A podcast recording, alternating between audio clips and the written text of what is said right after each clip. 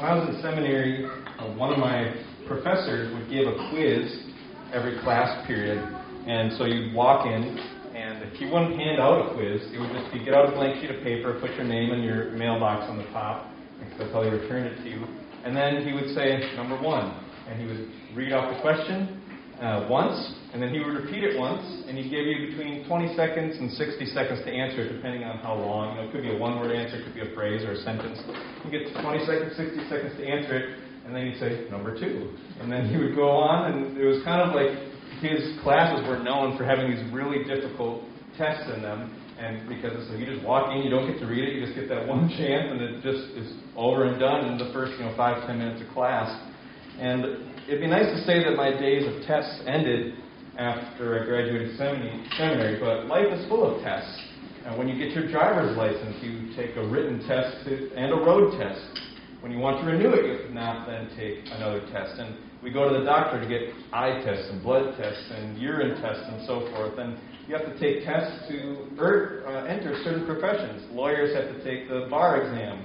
Doctors have to take the MCAT. Semi truck drivers have to uh, get their CDL license and take a test to get that.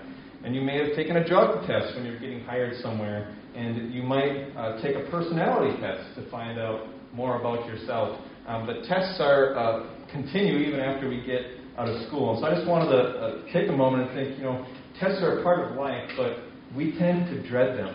And so, what is it about tests that we don't like? And we're just going to write it up on the board. What is it about tests that we don't like? Unexpected. You might not know what's on it.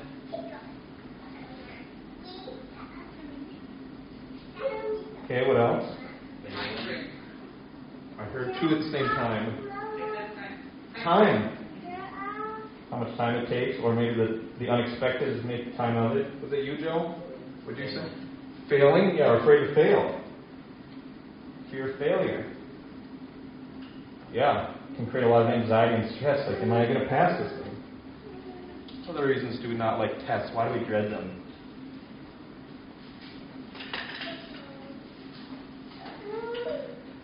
Or what are some emotions associated with them? You say ignorance? Shows our ignorance. Oh, shows our ignorance, okay? So it might show our ignorance. This was a lot easier when we were all like, you know, close up. I could hear you guys better. yeah, and without masks. Can show our ignorance, yeah. It's like, man, I didn't know half of that stuff. Okay? Any other feelings associated with tests or other reasons we dread them? Uh, it's like, it's our pride, so it's humbling. Okay.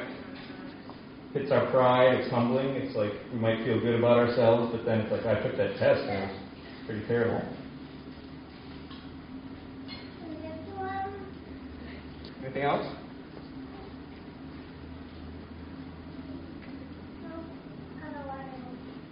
All right. Well, second question is while we usually don't like tests, uh, what good can come out of a test? What are some good things that tests can do for us? You're giving us a test right now. That's right. How are you feeling right now?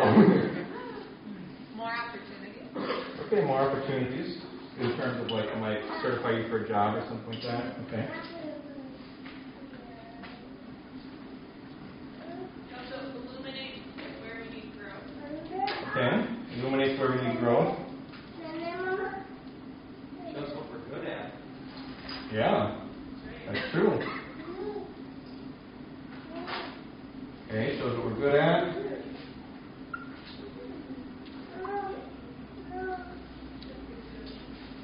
Test to prove what you learned. Okay, it's prove what you've learned.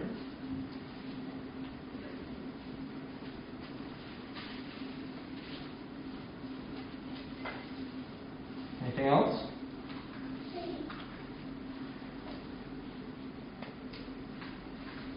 Anything, any other good things that come out of tests? Whoops, what we're good at. It can be like an encouragement to like see that you're growing in an area. Okay. Encouragement to show growth. Yeah. Be like, yeah, last time I took this, I didn't know that, or I didn't wasn't able to do that. Show how you measure up to others. Okay.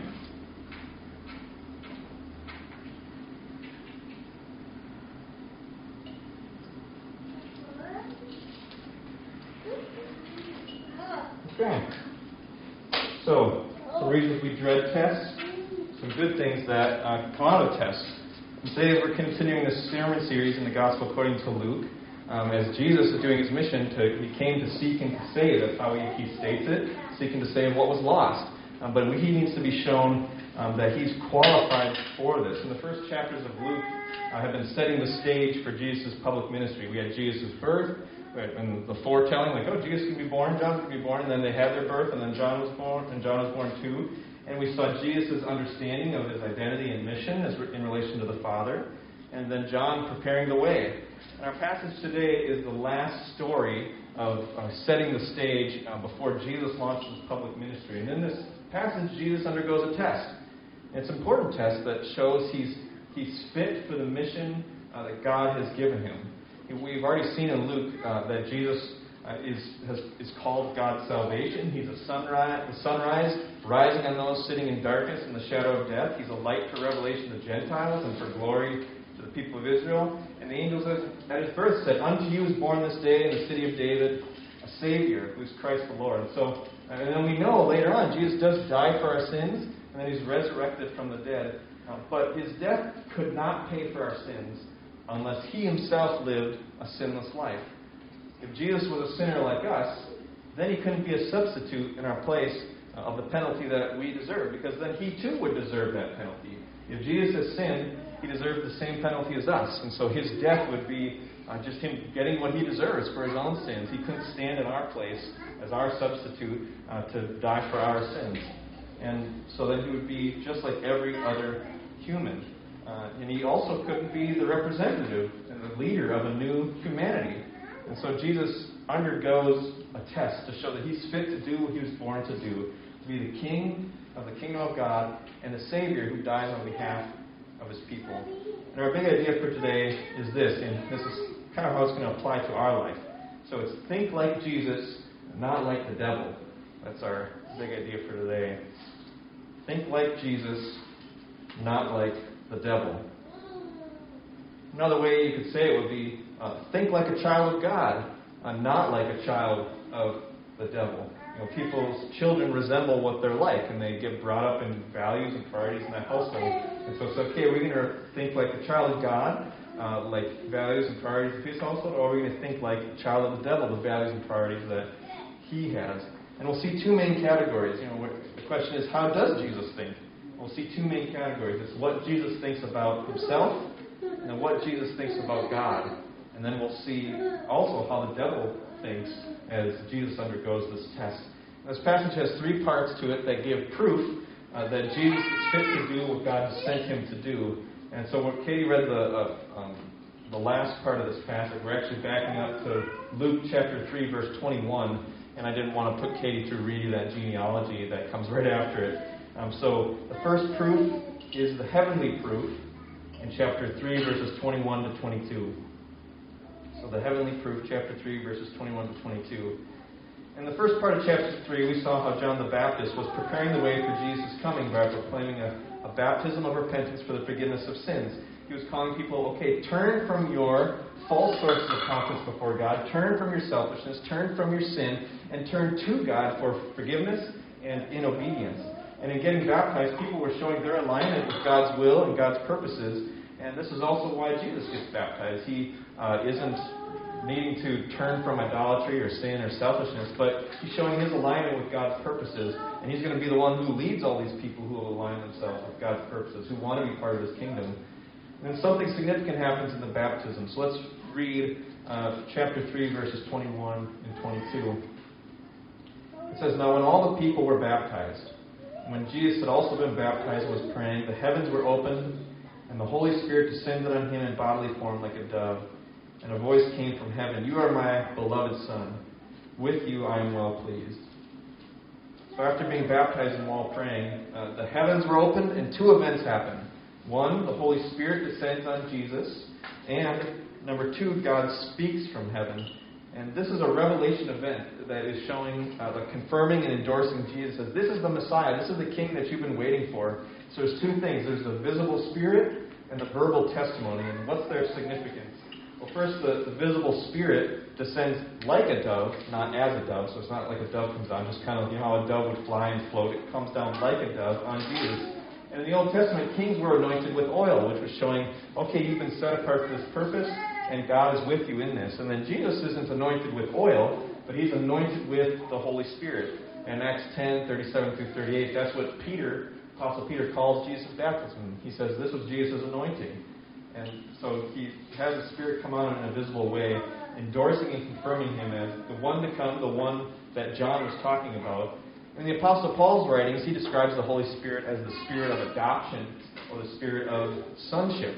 The Spirit is the way God seals His children to show, you belong to me, you are mine. It's like a seal of love. And so it makes sense that Jesus would have the Spirit come on Him as the Father saying, You're my beloved Son. And then the Spirit comes on Him. I'm showing, uh, this is the. This is one. He's mine. Like I'm setting. He's set apart. He's my own. Um, of course, he's not adopted in the same way we are. Jesus is eternally the Son of God. So it wasn't like at this moment he was adopted and the Spirit came on him. But uh, the Spirit is described as how God pours His love into our hearts in Romans chapter 5. And so it's through the giving of the Spirit that God uh, declares and affirms His love for His children. And God declares His love for Jesus and His pleasure in Him as the Spirit rests on Jesus. And as one book puts it, it says, The Spirit is the one through whom the Father loves, blesses, and empowers His Son. And this leads us to the second event. So the first is the visible Spirit, the second is the verbal testimony. God declares, You are my beloved Son. With you I'm well pleased. And this de- declaration is a combination of two passages. And the first is um, from Psalm uh, 2 7. And there, the Lord is speaking to the king in the line of David. David was the greatest king in Israel. It's like we want all the other, he was the, the royal line. God's speaking to the king in the line of David. And he says, You are my son. Today I've begotten you. And God calls the king of Israel his son because uh, like a son, he's supposed to reflect God's character as he rules. He's supposed to re- represent God's kingdom on earth. And so that's why he's called God's son. It's like, you know, I'm putting you in charge here. You're my son. You're getting put in charge. And this links back to a promise that God gave to King David in 2 Samuel chapter 7, where God said, you know, one of your descendants, I'm going to be a father to your descendants, and they're going to be like a son to me.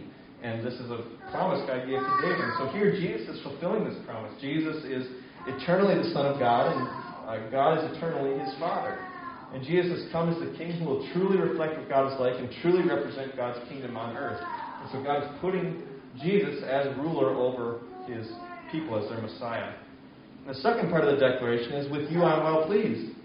And this alludes, we've talked about the servant songs in Isaiah, and this alludes to the first servant song in Isaiah 42, verse 1, where it says, Behold my servant, whom I uphold, my chosen, in whom my soul delights.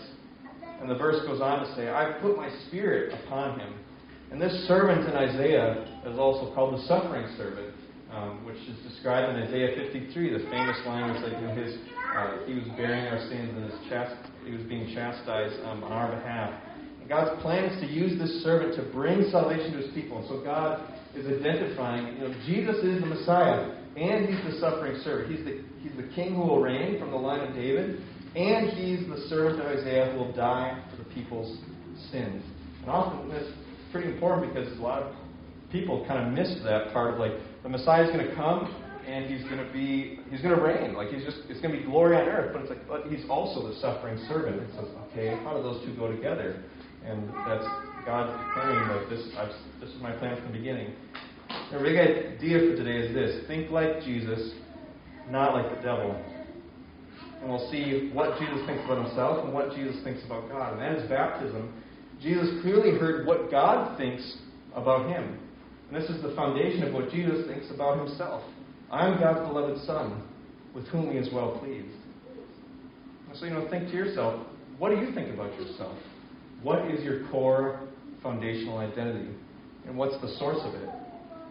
And Jesus' source is what God says is true about him. And when we trust in Jesus, we're united with Him. We're united with Christ, and which means we're one with Him. That means what's true of Jesus is now true of us. We have the same status, the same standing with God that Jesus has. And so God declares over us, You are my beloved Son. You're my beloved daughter. With you I am well pleased. I delight in you. I take pleasure in you. So in union with Christ, we gain that same status, that same standing with God. And the second proof that shows Jesus is fit for his mission is the genealogical proof um, in verses 23 through 28 of chapter 3. And both the baptism and this genealogy deal with who Jesus is. And the Jesus' baptism affirmed from the heavenly, divine side of things, this is my son. This is the Son of God. And this genealogy affirms from the earthly, human side of things that Jesus is the Son of God. so we're not going to read through the whole thing, but there's a few significant aspects of it. So first, uh, beginning it begins in verse 23. It says, Jesus, when he began his ministry, was about 30 years old, of age, being the son, as was supposed, of Joseph the son of Heli, and then it goes on, the son of, the son of, and keeps tracing it back. And notice that people only thought Jesus was the son of Joseph. While Joseph was Jesus' earthly father, he was not his biological father. And this ties back to the birth narratives, where again the Spirit was involved when Mary asked, Okay, I'm a virgin, you're saying I'm going to be pregnant. How is that going to work? And the angel Gabriel says, The Holy Spirit's going to come upon you, the power of the Most High will overshadow you, therefore the child will be born will be called Holy, the Son of God. And now look at the end of verse 31 in the genealogy. Jesus, family lineage uh, traces back to David. So it says the son of Nathan, the son of David, the son of Jesse, the son of Obed, the son of Boaz. And so the son of David there, Jesus' earthly genealogy traces back to uh, David's line, whom God said, promised one of your descendants will be called God's son, and he will have an everlasting kingdom. And in the Bible, seven is a number of perfection. God created the earth in uh, six days, and then the seventh day he rested. And in total, there are 77 son ofs in this genealogy. And they just keep piling on top of each other. So, you know, seven is the number of perfection. There's 77, two sevens or 11 sevens in there. And the, the son ofs just keep piling on top of each other. The son of Jacob, the son of Isaac, the son of Abraham, the son of, the son of, the son of, the son of. And the whole thing builds this crescendo when it finally at the end uh, says this, in the very last verse. It says, the son of Adam the Son of God. God created Adam from the dust and was supposed to rule over creation as God's representative in the way, and in this way, he is God's son. And then Luke traces Jesus' family line back to David, whose offspring will be called the Son of God, and then back to Adam, whom he calls the Son of God. And whom, humanly speaking, this genealogy affirms uh, that Jesus is the Son of God, but it also speaks to his divinity because he was the son, as was supposed, of Joseph. It's like, oh, where did Jesus come from? Jesus uh, was born of the Holy Spirit, the power of the Holy Spirit. And Jesus qualified for his mission because of who he is. He is the Son of God. And the final proof is the character proof, and we'll look at this the longest uh, in verses in chapter 4, verses 1 through 13. And the first two show that Jesus is the Son of God by who he is. And this proof is going to show that he's the Son of God by what he does. And here he is tested to be shown he is an obedient, faithful son. He doesn't go astray. And so verses 1 and 2 of chapter 4 set up the test. It says this And Jesus, full of the Holy Spirit, returned from the Jordan and was led by the Spirit in the wilderness for 40 days, being tempted by the devil. And he ate nothing during those days, and when they were ended, he was hungry.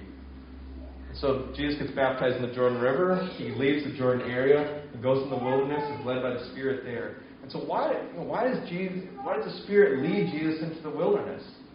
And there are many parts of this that echo the story of Israel in the Old Testament. When God first told Moses that you're going to lead my people in the Exodus, he said, he called the people of Israel my son. You're going to let my son go, is what he said to Pharaoh. After the Exodus, God was present with Israel and led them through the wilderness. He, just like he's present with Jesus by the Spirit. After Israel disobeyed God in the wilderness, the punishment was to spend 40 years wandering in the wilderness. Jesus spends 40 uh, days in the wilderness. Jesus quotes passages from Deuteronomy that dealt with how Israel failed in the wilderness. All three pa- th- things he quotes to the devil are all from the book of Deuteronomy, chapter 6 to 8. So Jesus goes into the wilderness as God's son to succeed where Israel as God's son failed. In the wilderness, the devil tempts him, and that, and that also brings us back to the Garden of Eden. How did Adam do as the Son of God when he was tempted by the serpent, uh, also known as the devil? Adam failed as the Son of God when tempted by the devil. And not only did Adam and Israel fail, but all humanity has failed to obey God. We've all fallen for the devil's temptations. And Jesus is led by the Spirit into the wilderness to confront the enemy that has defeated every other Son of God and every other human. Perhaps this, perhaps this seems odd to you, uh, why would God lead Jesus into temptation? Isn't that part of the Lord's Prayer? Lead us not into temptation. And God leads him into temptation here. Does he lead us into temptation? Why would God want us to face temptation? And testing is a major theme in the Bible, and, and many events, some events are said to explicitly be a test. But even if they're not, some, many of the most famous stories in the Bible are tests, tests of people's loyalty, people's loyalty to God, tests of people's trust in God, tests of whether they'll obey under difficult circumstances. And passing a test means we have resisted temptation. God does not tempt, but He leads us into tests. And in every test, you can think about it this way there's two purposes at work, and they're kind of opposites of each other. One is the devil wants to turn our hearts away from God, while God wants to turn our hearts towards Him. There's these dual purposes. So the devil's in this scenario, and in any scenario we face, it's like he's wanting us to turn our hearts away from God, and then God's purpose in a test is to turn our hearts towards God, toward Himself. The devil wants to make us less like Jesus, while God wants to make us more like Jesus. God tests, but Satan tempts. And the deciding factor for us is how we respond. Do we give in to the temptation, or do we resist it? When, when you test something, you're, you're seeing what it's made of. You're seeing if it, if it holds up.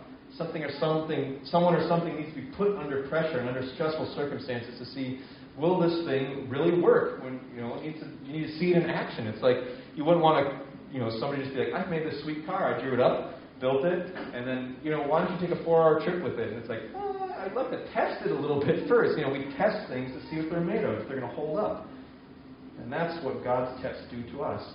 And the Holy Spirit led Jesus to the front lines of spiritual battle uh, to go through a test that would qualify him for his mission as a Son of God. And the Son of God came to fulfill God's purposes, to seek and to save the lost and give his life on the cross. But he must resist temptation of the devil and not give in where God's other sons have given in. And so, first, the devil takes advantage of, advantage of Jesus' hunger from fasting 40 days. He says in verse 3 If you're the Son of God, command the stone to become bread. And the devil isn't trying to get Jesus to prove he's really the Son of God, but wants him to use his position as the Son of God to his own advantage. And the temptation behind the devil's words are made clear by Jesus' response. He says, It is written, Man shall not live by bread alone. And Jesus sees in this temptation of, in this, what the devil's saying, a temptation to rely on someone or something other than God. The devil tempts Jesus with a shortcut that doesn't require relying on God. It only requires relying on himself. And Jesus quotes from Deuteronomy 8:3, and in that context, Jesus is telling the people uh, how God had let them hunger in the wilderness, and He fed them with manna, this kind of like you know odd bread stuff that kind of formed on the ground. He fed them with that in the wilderness. And so why is Moses reminding them of that? Deuteronomy 8:3 says that He might make you know that man does not live by bread alone, but man lives by every word that comes from the mouth of God. In other words, they needed to trust God. Would he bring them food for each new day? And some of them, right when they first saw it, we're hungry. Well, sweet. And they try to store up extra so they have it the next day and days after it. But it only lasts one day. At night, it would all rot. And so each day they have to trust will God provide again tomorrow? Will He do what He said? He said He's going to provide food for us, and so we have to trust Him and not try to hoard it. He was, they were told, just take a, the amount you need for one day, and you have to trust me that it's going to come again tomorrow. The question for Jesus is will he trust God to take care of him, to be his source of life? You know, think about the passage, we can't go into it, but where Jesus teaches on the birds of the air and the flowers of the field and about worries. Saying, you know, today has enough worries of its own. You've got to trust God for tomorrow. And so our big idea for today is this think like Jesus, not like the devil. And so how does the devil think in comparison to Jesus? The devil wants Jesus to think, I deserve this bread and I can I can get it without God. I can I can do it myself. I can supply bread for myself. I don't have to rely on him. And this is a temptation to self reliance. The devil wants Jesus to see himself as the source of food and life and as the one who provides for himself. And we fall into this temptation whenever we take shortcuts to get what we want instead of relying on God.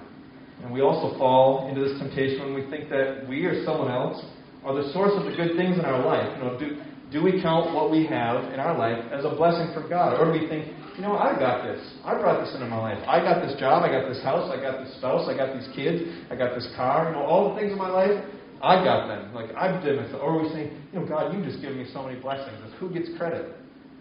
And this is also a temptation to exploit any sort of position or rights we have or think we have to get what we want. Maybe we think, you know, I'm a child of God, or, you know, I have this position at work. You're like, no, you, you, you can't talk to me like that. I deserve to be treated better than that. Anytime we try to say, because of my position or any rights we think we have or our status, like, no, I deserve to be treated better than this. We may even think that we deserve better than what God has given us. We complain that we deserve more, we deserve better. This is all thinking like the devil. And how does Jesus think? What does he think about God? He sees God as the source and provider he sees God as trustworthy. He believes God keeps His word and His promises. He believes God gives him what he needs. In the second temptation, the devil showed Jesus all the kings, kingdoms of the world and offered him, You can have all this authority and all this glory. But the condition was this If you then will worship me, it will all be yours. And this is another shortcut. Did that? Did my uh, Oh, okay. Maybe the battery died. Well, I guess I'll have to talk loud. Joe, this is all for you, and Emma. you you guys, and Brian, you guys are kind of even back there.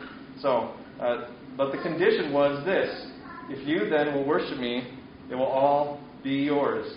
This is another shortcut. Jesus' destiny is to have all authority in heaven and earth, to be King of Kings and Lord of Lords. But the path ahead for Jesus to get there was the cross. And the devil offers him a crossless kingship and a crossless kingdom. No suffering, no death, just skip to the glory and authority. This is all too similar to the temptation that uh, the devil gives to Adam and Eve. The devil put a vision of greatness and glory in front of them. You can be like God if you just disobey God. You can have knowledge of good and evil. Just do this. The pattern of the Bible is suffering, then glory, but the devil is offering an alternative plan that skips straight to glory. Will Jesus worship God alone? Will he give God exclusive loyalty? Or will he serve himself by bowing to the devil? And Jesus quotes Deuteronomy 6:13, which goes to the heart of the greatest commandment, to love God with all we are and all we have. He says, "No, you shall worship the Lord your God, and him only shall you serve." And Jesus faces the same temptation when he's telling the disciples, you know, I'm going to suffer and die. And then Peter takes him aside, no, you're not going to suffer and die. And then he says, Get behind me, Satan. Your mind is set on the things of man, not on the things of God. And he sees this temptation. You can have the glory without the cross, without the suffering. Our big idea for today is this think like Jesus, not like the devil. How does the devil want Jesus to think? He wants them to think, you know, I don't want difficulties, challenges, suffering, or hardship in life. Just give me the good stuff. Let's skip straight to the glory.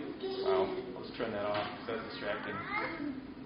Am I talking loud enough back there, Joe? Good. All right. Just you know, just give me the good stuff. Let's skip straight to the glory. And this way of thinking wants to take shortcuts. It wants to go to the finish line without running the race.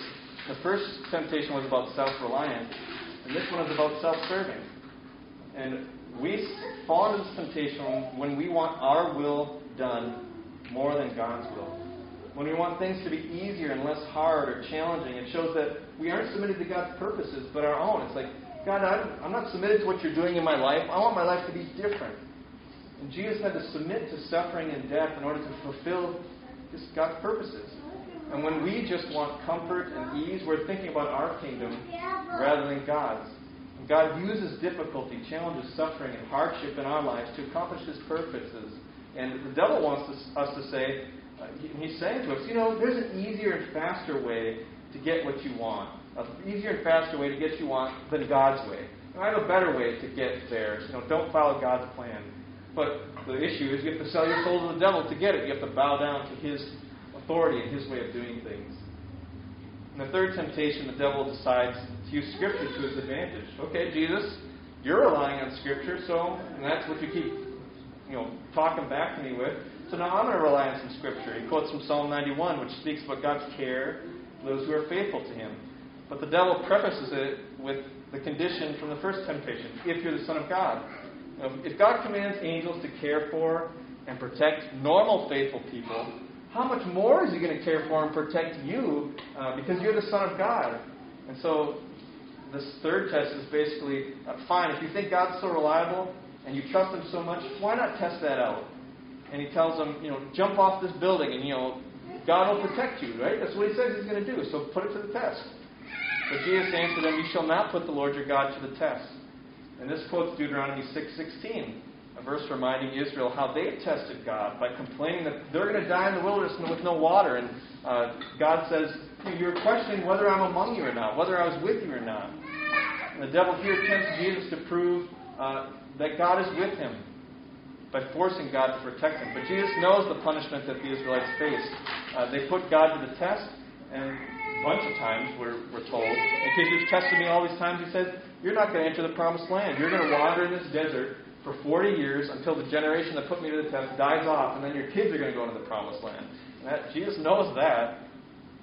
Our big idea for today is this think like Jesus, not like the devil. So, how does the devil think? The devil wants us to think that if God loves us and is with us, he should prove it in the way that we decide he should prove it. You know, okay, you want to prove he's with you and that he loves you? Uh, I'm going to do this. This is how I want you to prove it, God. This is about creating a test of God's presence, care, or love, uh, and questioning it. Do you really love me? Do you really care? Are you really with me? I'm going to do something to see if you are really with me, if you really do love me, if you care. And we might do this about something in the future. God, if you love me, please do this. This is what I want you to do. God, if you're real, do this. Prove it. And we might also say it about something in the past that's already happened. God, if you loved me, this never would have happened to me. God, if you were with me, I wouldn't be going through this. God, if you cared, you would have ended my pain and suffering. We fall into this temptation. When we fall into this temptation, we define how God's presence, love, and care should show up in our lives. This is what it should look. This is what it would look like to love me and care for me, God. This is what it would look like if you were really with me. The first two temptations focused on self, self-reliance, self-serving. This one focuses on God, seeing if He can be trusted. So, how does Jesus think?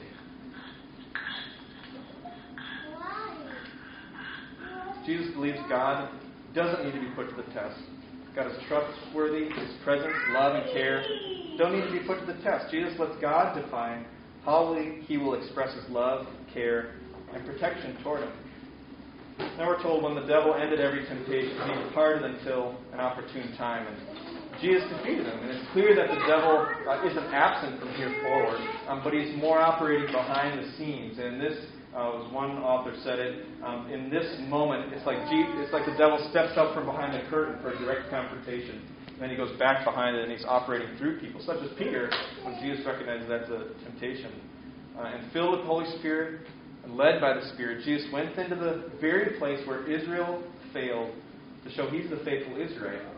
He's the true and tested Son of, Son of God to serve as the suffering servant, Messiah. So maybe think about this. What's the wilderness in your life? What feels like a wilderness? Like, God, I just don't even you know, know what's going on here. It feels like I'm in a wilderness. I'm not in you know, peaceful, comfortable uh, luxury hotel or something. I just feel like I'm in a wilderness, struggling to survive. In Scripture, the wilderness is both a place of where you go to meet God, and it's a place of testing. And it's often in the wilderness that we see ourselves and God most clearly. Some of the things we wrote up here. Um, what good things can a test do? It shows us it might open up more opportunities. Like Jesus is getting is going to be able to serve God's mission. It illuminates where we need growth. In the wilderness is something like, wow, here's this total blind spot that I was not trusting God in, or this area of life that I was being selfish and wasn't even thinking about other people. It also can show where we're good at. Like, wow, God, you've shown me that I stood up to this test in you know these in these ways. It can be a chance to prove what we've learned, encouraging us to show where more growth can happen. And so it's this uh, way that we're uh, going. We can experience this is who I am, seeing myself clearly in this testing in this challenge, and I'm also seeing God, I really need you a lot more than I've been relying upon you. And it's in the wilderness that we see our sinfulness and His holiness. We see how far we fall short. It's there that we grow in our gratitude for grace even more fully devote ourselves to God because we see how amazing He is. And it's kind of like chipping, you know, if you're like a, a work of art that's being made, like this statue, it's like God chipping things off to mold us into His image. When God brings us into the wilderness, it's important to remember that it, it isn't because we've done something wrong or because He doesn't love us or isn't with us. Perhaps you've done, perhaps He sees a pattern in your life and it's like, I'm going to bring you this wilderness time uh, to help you get out of that pattern. But why does the Spirit lead Jesus into the wilderness? It can't be because he isn't God's Son, because it was made clear his baptism that he was God's Son. It can't be because God doesn't love him, because that was made clear at his baptism. You are my beloved Son. It can't be because God isn't with him, because he was anointed with the Spirit, he's full of the Spirit, he's led by the Spirit when he goes into the wilderness. The wilderness is the place where we do spiritual battle with the devil as God's sons and daughters. It's the wilderness where God tests us, showing us areas of growth and weakness, and proving that we are loyal to Him. So, what makes someone a beloved child of God? Uh, there's, I want to say two things here. Uh, one is a beloved child of God is a status given by God. Beloved child of God, in quotes, is a status given by God.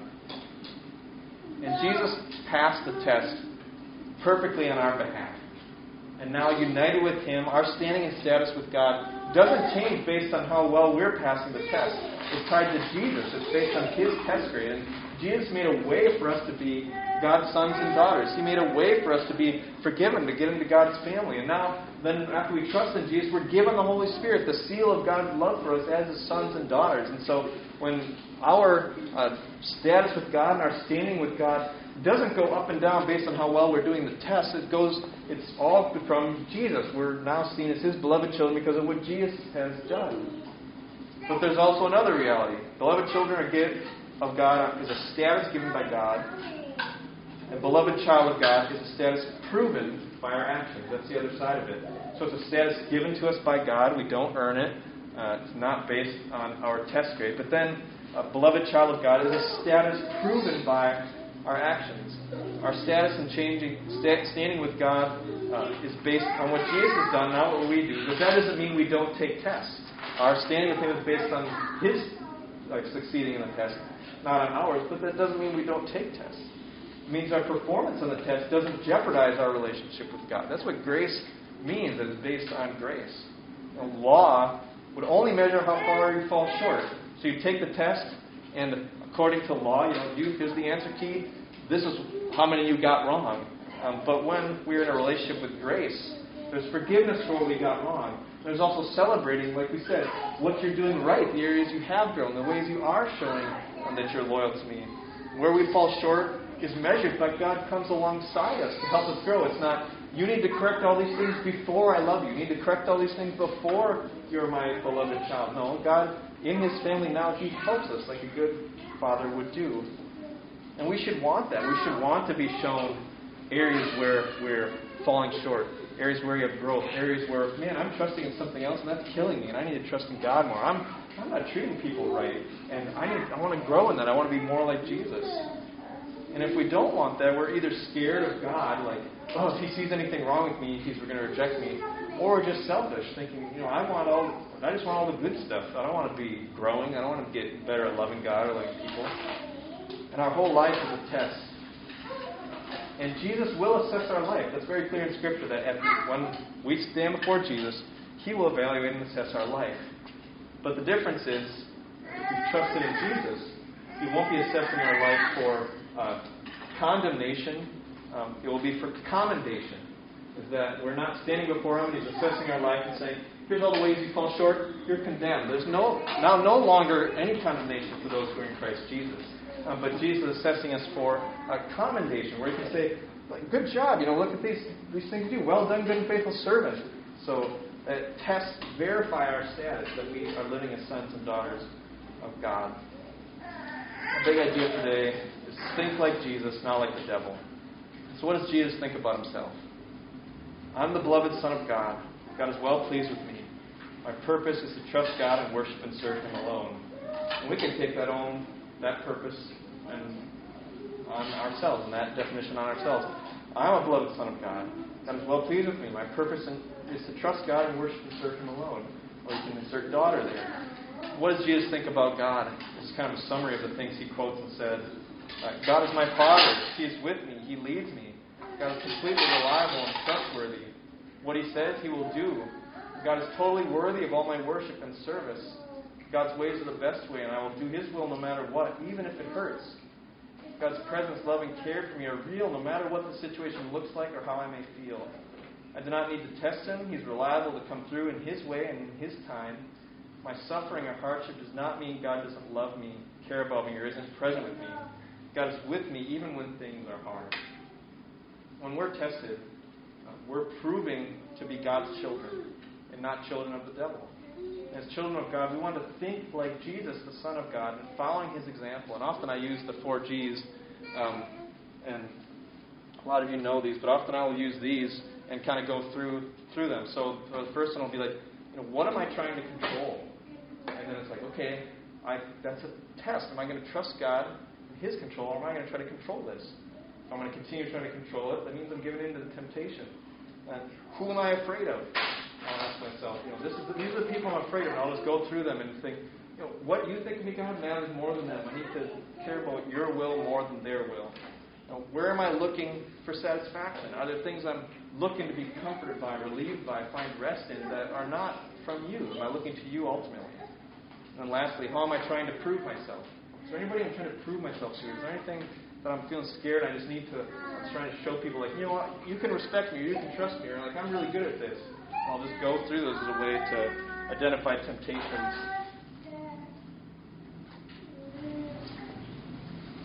And notice the temptations that the devil puts forward before Jesus aren't extravagant sins. He doesn't say, hey, that person wronged you. You should murder them. It's not extravagant sins he's putting before him. He's tempting him to steal something or go and sleep with someone that he shouldn't. It's all very subtle, and that's how it started in the Garden of Eden, too.